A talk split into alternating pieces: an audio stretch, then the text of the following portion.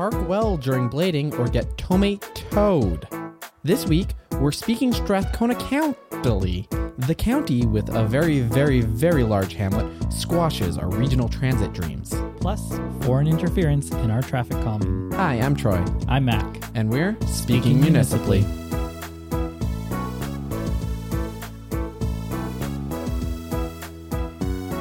Welcome back to Speaking Municipally, episode 72. If you noticed at the end of the last episode us doing another teaser, it's not happening again. No, no teasers. We're going to stop teasing things because they just never seem to materialize when we jinx them beforehand. But one thing that materializes at the start of every episode is our rapid fire segment. Sherwood Park residents and councilors are up in arms about a red light camera that has issued over 2,000 tickets in five months. The camera, located at Granada Boulevard and Sherwood Drive, has been issuing violations to drivers ignoring red lights for over half a year, much to the chagrin of residents and elected officials. Lisa Lestiqua, owner of the Sherwood Park business Purple Pierogi, took to the paper to say how out of control the situation had become after she received a ticket for violating the law three times and changed her behavior zero times in the past five months. Councillor Brian Botterill also expressed frustration, saying that they needed a solution that, and this is an actual unedited quote, maximizes the safety benefit while minimizing the costs to the motoring public. An upcoming debate at County Hall will focus on how they can enforce the law without inconveniencing those that break it with punishments. the Oilers will lose Connor McDavid for two to three weeks as he recovers from an injured quad. With the Oilers in a tight playoff race, losing the second highest scorer in the NHL will certainly hurt, with many commentators looking to the highest scorer, also on the Oilers, to pick up the slack. With the pressure on, we asked Drysdale what he thought of the timing of the injury, and heard back, the last time there was a quad injury at this critical a time, we were just giving her in the bush, and Buddy's four wheel ripped right into a tree, and Buddy was just bleeding all over the place.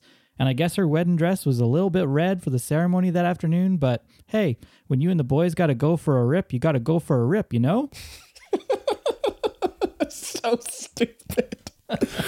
oh wow, never done that in a rapid fire before. Actually got a laugh from Troy, and he wrote the joke.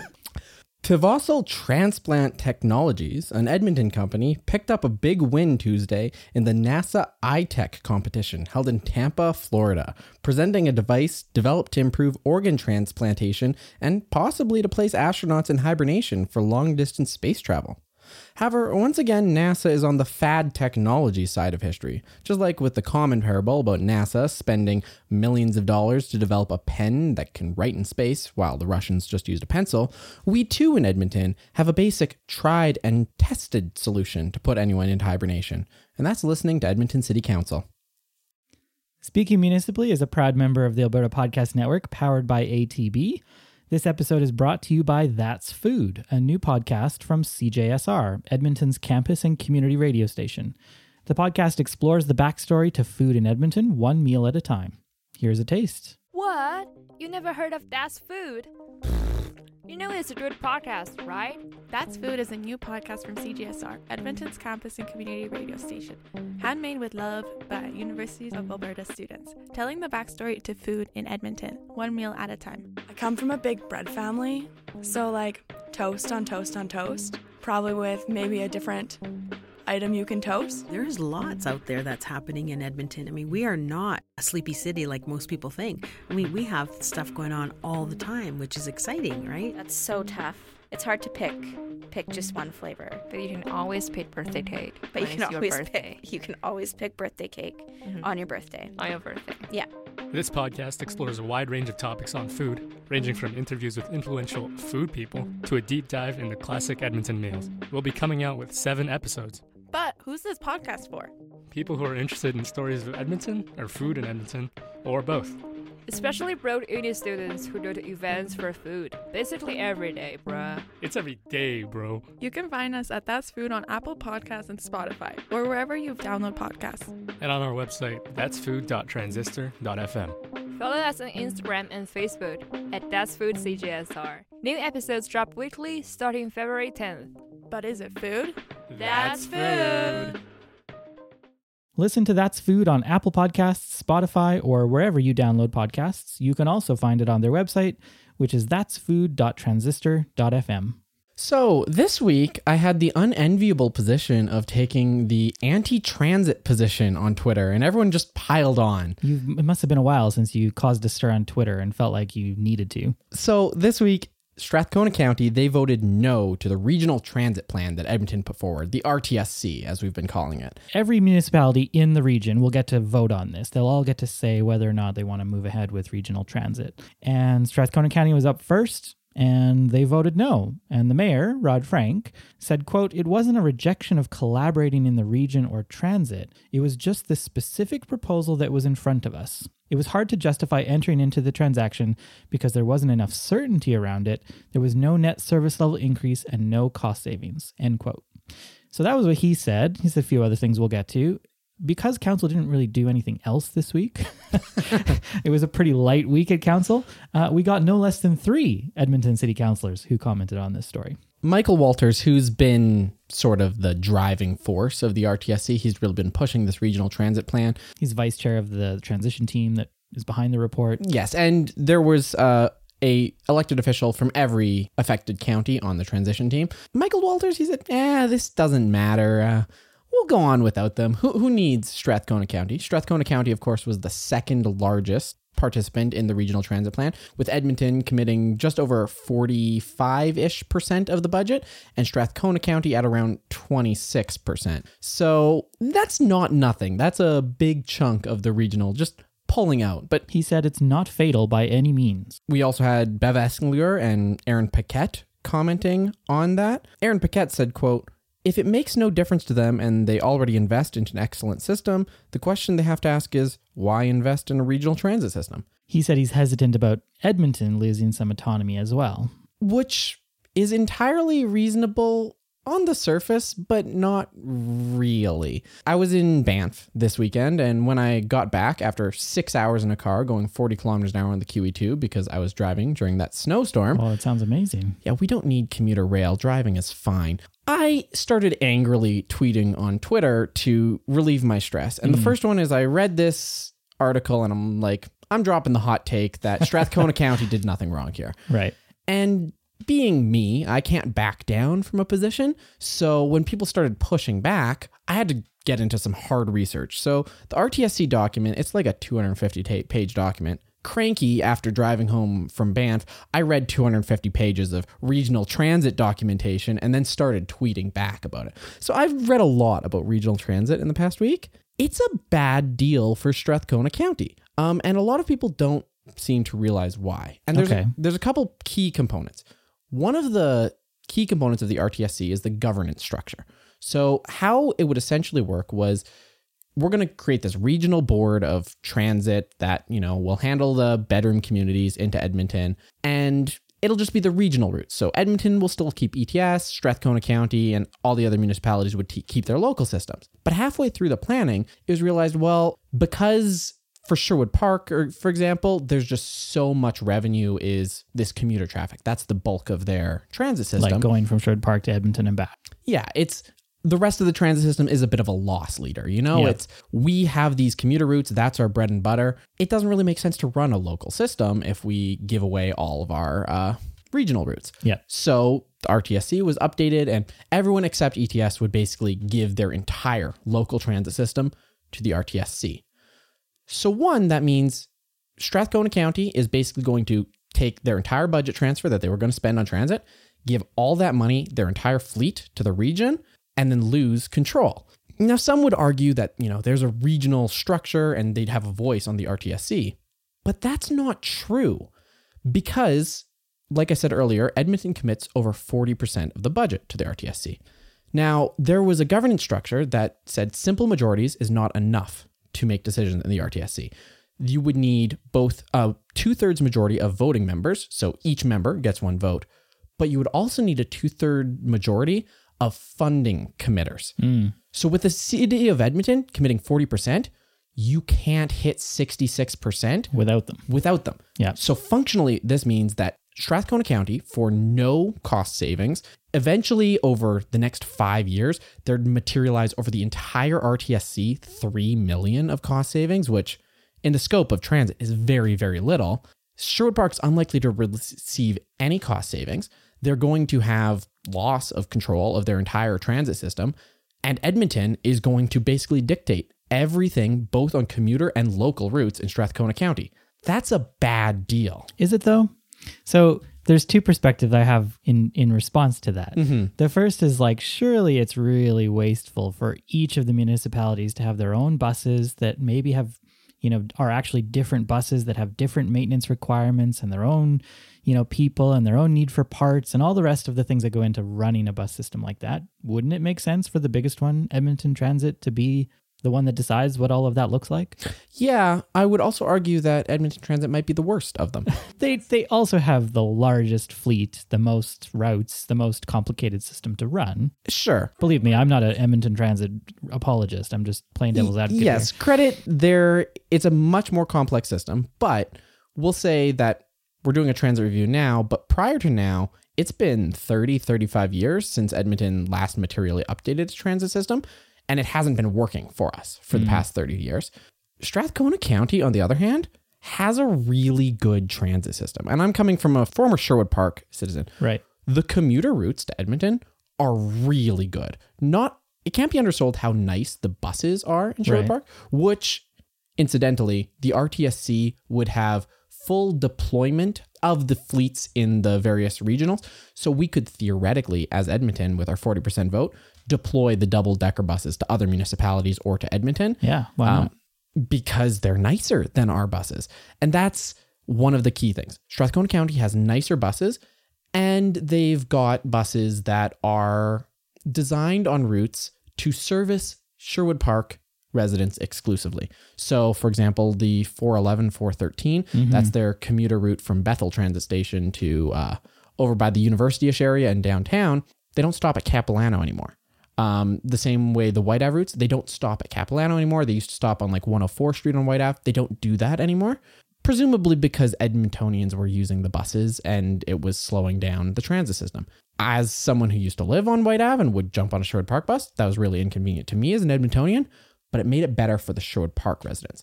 And that was one of the very specific catching points of the RTSC is like, well, we're running these duplicated routes. So making this regional route from Sherwood Park would allow us to cut the number fours route by 25%, reduce by 25% the number of the number fours running up White Ave. That means there's a lot of people getting on those Sherwood Park buses, Right. which means a lot of delay in getting to the university. Because if anyone's been on White Ave, stopping at every stop, that's adds a lot of time to the transit route. Yeah. Now, all of these, sure, you may argue that, oh, we just make an express route. But Strathcona County wouldn't have any control in that. Edmonton would unilaterally decide decide, hmm, do we want to save 25% of our peak hour budget on this major route? Or do we want to not do that so county people get a quicker ride? One could see how the loss of control for Strathcona County would be a pretty significant sticking point. Well, that was the second thing that kind of caught my eye. None of the quotes from any of the elected officials who were talking about this talked about the quality of service to the actual users of it. They all focused on cost savings or control or autonomy or you know any number of other things, but not what's best for the riders. Did you find anything in the report that speaks specifically to that? it used very flowery language about this is going to provide premium service to all riders and increase the level of service for all users. But it was a report that was very much selling this. Yeah, it's trying to convince them that they should do it. I think the reason you didn't hear anyone talk about quality of service is because Strathcona County currently has better commuter quality of service at the direct expense of Edmonton. It's another instance of the county being parasitic on the city of Edmonton Mm-hmm. yeah, this is a problem. I'm saying from Strathcona County's perspective, they would be stupid to sign this deal. It's a bad deal for them. Right. Whether Edmonton should force them to sign the deal, that's a different question. Whether it's a good thing for the region, Exactly. right? Um, I mean, this is a regional transit plan. The people that lose in the regional transit plan are the people like Sherwood Park. Edmonton gains because we get to lower some of these parasites. We can save some of our road costs by getting more people onto buses. But there are smaller regions that can't afford a transit system that a regional service would give them pretty frequent regional transit. Yeah. That means we, the big cities, are subsidizing it. Edmonton well, it's it's okay because they're a drain on our resources, so we might make that back. Strathcona County, do they want to subsidize Morinville driving buses? The only benefit Strathcona County was getting out of this plan is a seven day a week bus to Fort Saskatchewan. If there was demand for that route, they already would have built it. The underlying nature and the things that's not being said in all this is if we want to have Strathcona County pay their fair share, there's one way to do it, and that's road tolls, which are illegal in Alberta. We can't have those.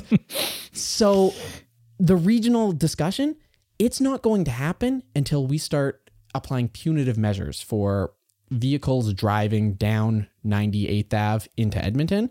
And if we want to restrict traffic flow from Sherwood Park, we first have to restrict traffic flow from Edmonton. And we've shown time and time again that traffic calming is not what we want to do. Okay, the other perspective on this before we move on is mm-hmm. that it feels a little bit like we're having the same, rehashing the same argument that I thought they had already kind of sorted out.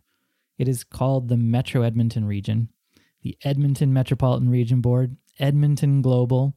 All of these municipalities are partners in this, but we recognize that there's a big city in the middle of it and that they should have a greater say over the things that happen in the region because they attract, we attract more of all of these things to the region that benefits everybody.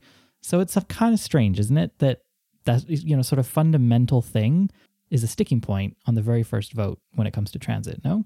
Yes and no. Um, I think we're going to see a lot of buy in from the region. I don't think any municipality other than Sherwood Park is going to vote no on the transit plan because every other municipality is a beneficiary of the plan.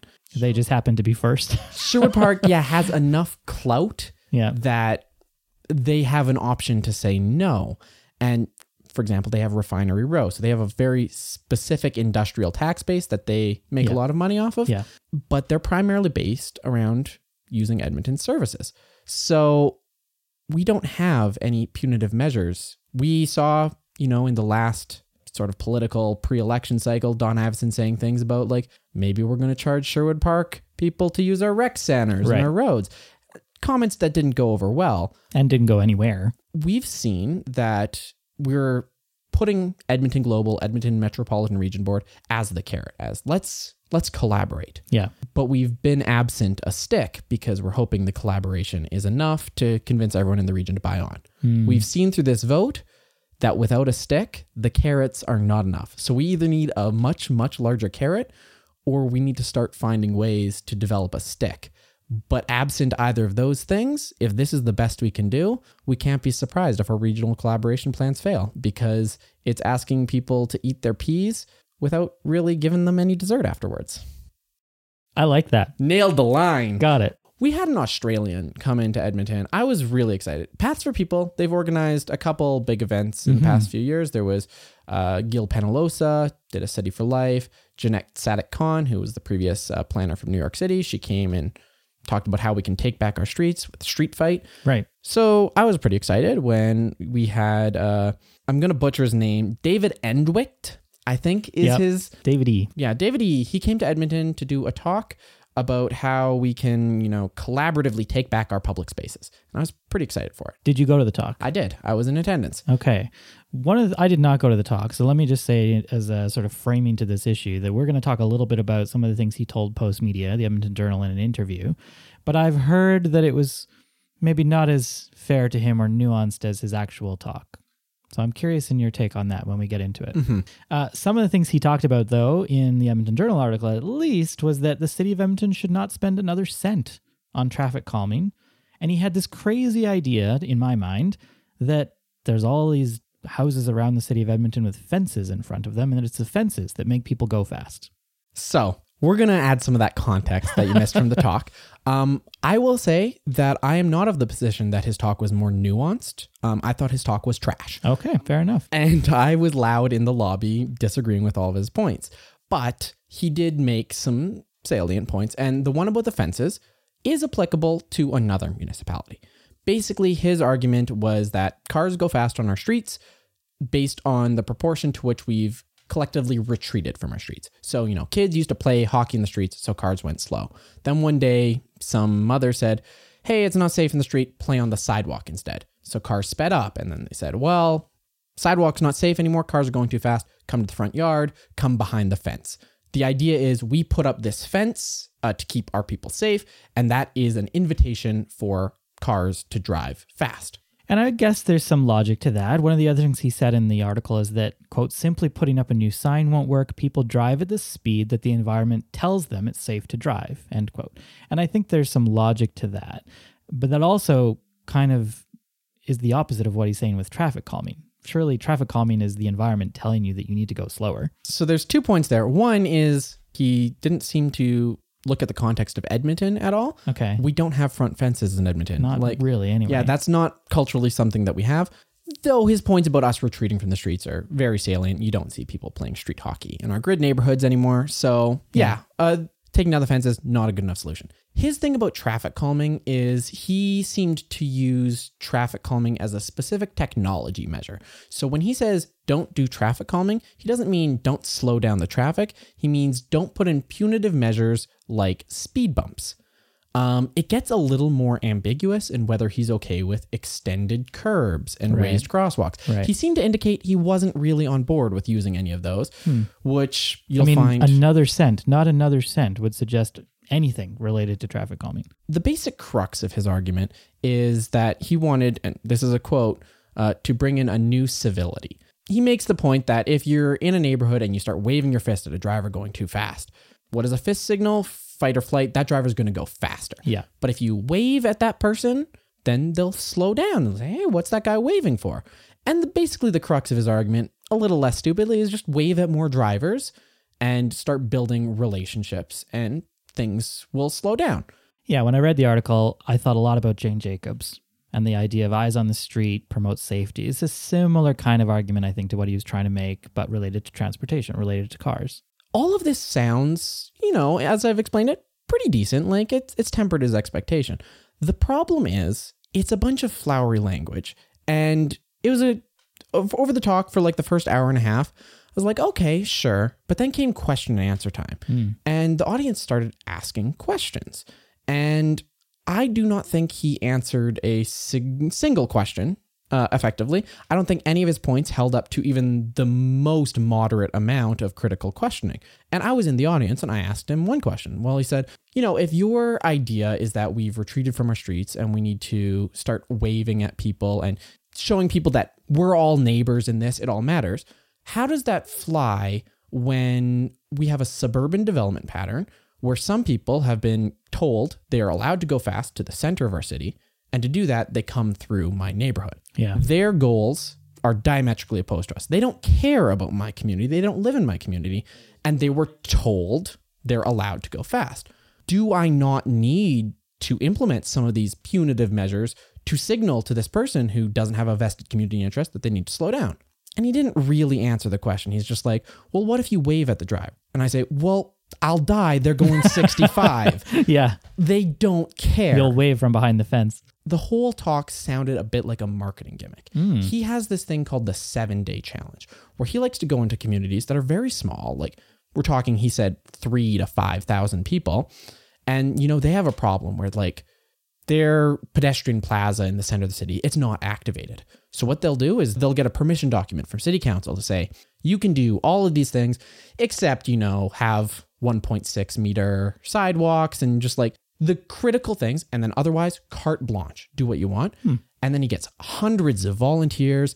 They all get to tackle it agile. They get to walk in the space and do the planning as they do it. And it was pretty cool. Like some of the things they came up with, one of the things was a bathroom that uh, was a bit of an eyesore and constantly vandalized. And then someone showed up and said, Hey, I got a boat. Do you need a boat? And they're like, Hmm, I don't know. In the end result, there's a boat with a bunch of planters on top of the thing. It's just they integrated what they had and they thought in the space. And I thought that was a really cool idea. And as a software developer, agile planning, really cool For a town of three to 5,000 for people. a town of three to 5,000 people. This doesn't scale. And most critically, 200 volunteers doing construction work in the middle of a town. I do not want to offload onto volunteers Yeah. the tasks that 15,000 employees in the city of Edmonton are paid to do. We already have a volunteer burnout problem in the city of Edmonton. We don't want to offload city construction onto them.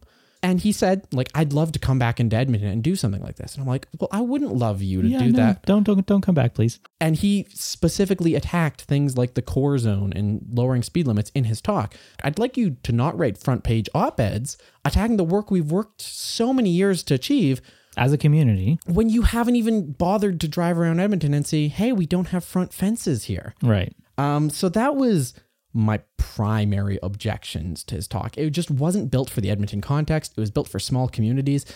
And it was it didn't seem like it really held up to scrutiny. He seemed like an ideas guy that just had this great idea and it worked very well where it worked, but doesn't scale. and then can travel from city to city telling others. I want to ask you about the core zone, but before I do, I feel like I have to read this quote from him into the record. He says, quote, a big myth around safety is that you make things safer by taking risk out. And I argue that's not the case at all. Some of the safest environments have the highest level of risk. End quote. That logically doesn't make any sense. What was he trying to say? Here's the problem, and it's another big problem is he seemed ironically for someone who's an international speaker, a very very poor communicator. um, and I hate to hedge and t- explain his points for him, but he's not wrong in all sense. He's talking about the sort of shared spaces approach. You see it in a lot of dense cities in Europe where you remove all the traffic signs, you remove all the lines, and cars just share space with people. It's chaotic. And naturally, that causes cars to slow to a crawl. Yeah. We're talking like seven to Sure. 13 kilometers an hour. No one's going to get hurt at those speeds. But then you've by definition taken the risk out. It's just a different approach, right? We have two options. You can use traffic engineering to design systems that are safe, Yeah. or you can remove all systems and in the end get a system that is safe. And that's what he's arguing. for. Yes, but critically, if you're removing all of the risk by adding risk, you have to have a slow speed system. It works in downtown Rice Howard Way. That's an example of somewhere where we've done basically this. Mm-hmm. We could probably remove that stop sign in the middle of Rice Howard Way. Wouldn't change It wouldn't. anything. Absolutely. But on 109th Street, if you just remove all traffic lights and all roadway lines, people will die. No doubt. On the final point, I'll mention right there, his entire crux of his argument was, you know, to take back our streets, we have to start undoing the last thing. So if the last thing we did was put up a fence in our backyard, you know, we'll take down the fence and then we'll move to the sidewalk and then we'll move to the street. Don't just throw your kids in the street as, you know, traffic calming. That would be dangerous. But the critical thing, and again, he's missing it in Edmonton, is we are still actively increasing our traffic subsidies. We are actively expanding Terwillegar Drive, Yellowhead. We are investing $1.2 billion a year in our roadway infrastructure. This is a case where we're not ready to undo our retreat from the roadway. We have to stop expanding our roadways And first. investing in it, yeah. And so for him to argue without any of that context and to say we need to stop spending a cent on traffic calming and traffic mitigations without looking at any of the context of Edmonton, I find it frustrating at the least, but grossly irresponsible and arrogant at the worst. Um, so, um, David, if you want to come chat, I'm happy to talk to you about this, but You're wrong. I suspect you won't be listening to a local Edmonton podcast based on the level of research you put into our community before coming here. Well, before we move on, I feel like I had this is the time to ask you. We're talking about speed reduction. Core Zone is coming back to council next week or in a couple of weeks. Uh, you've had a look at the report, and It's what we expected, asterisk. okay, Um, so you'll recall council asked administration to go look at what would it look like if we passed the bylaw amendments for a 30 kilometer an hour core zone and 40 kilometers an hour for the rest of the city. and so the idea here is council's already on board. We've agreed we're doing this. We have to make it legal with a bylaw, so bring us a draft. Yes, that was what council asked administration to do. And they did that. sort of. They presented a report that said, here are your two options. You can have 30 kilometer an hour in the core with 50 kilometer hour everywhere else, or 40 kilometer an hour everywhere, which is not what council asked for. And councilors in the room were very clear. They were baffled by uh, this change. Um, I've heard that it's a simple misunderstanding uh, from city administration. I've heard some more nefarious speculation about actors involved in this process. But the end result is yeah, administration prepared something that wasn't exactly what council asked for. This can't be a simple misunderstanding. This is one of the biggest issues that people have talked about in the city over the last year, and it's a fundamental thing to get right that council asked for 30 in the core and 40 everywhere else. That's pretty simple. Yeah. And I was in the room. Counselors were unambiguous in what they wanted. Anyone that was listening in the room was very clear on specifically what was being asked. However, the motion was worded in a way that if you were belligerently trying to misunderstand it, you could interpret it to mean that. Um, I suspect one of two things. One is that doing 30 kmh in the core with 40 everywhere else is a little bit harder from an implementation standpoint. Or costs more? Very little more. So, like, basically, 40 everywhere is going to cost uh, about $2.5 million. The core zone is going to cost about $1.3 million. So, nothing overall. There's no real cost savings for doing both. So, if you do both, you add 1.3 to 2.5. It's Sure. basically going to cost $4 million to do all of it Yeah. implementation wise, there's a lot more education, there's a lot more signage, there's a lot more nuance to doing both. So it's a little bit harder for implement for admin to implement that. I suspect admin look through and they're like, well, I don't want to do that.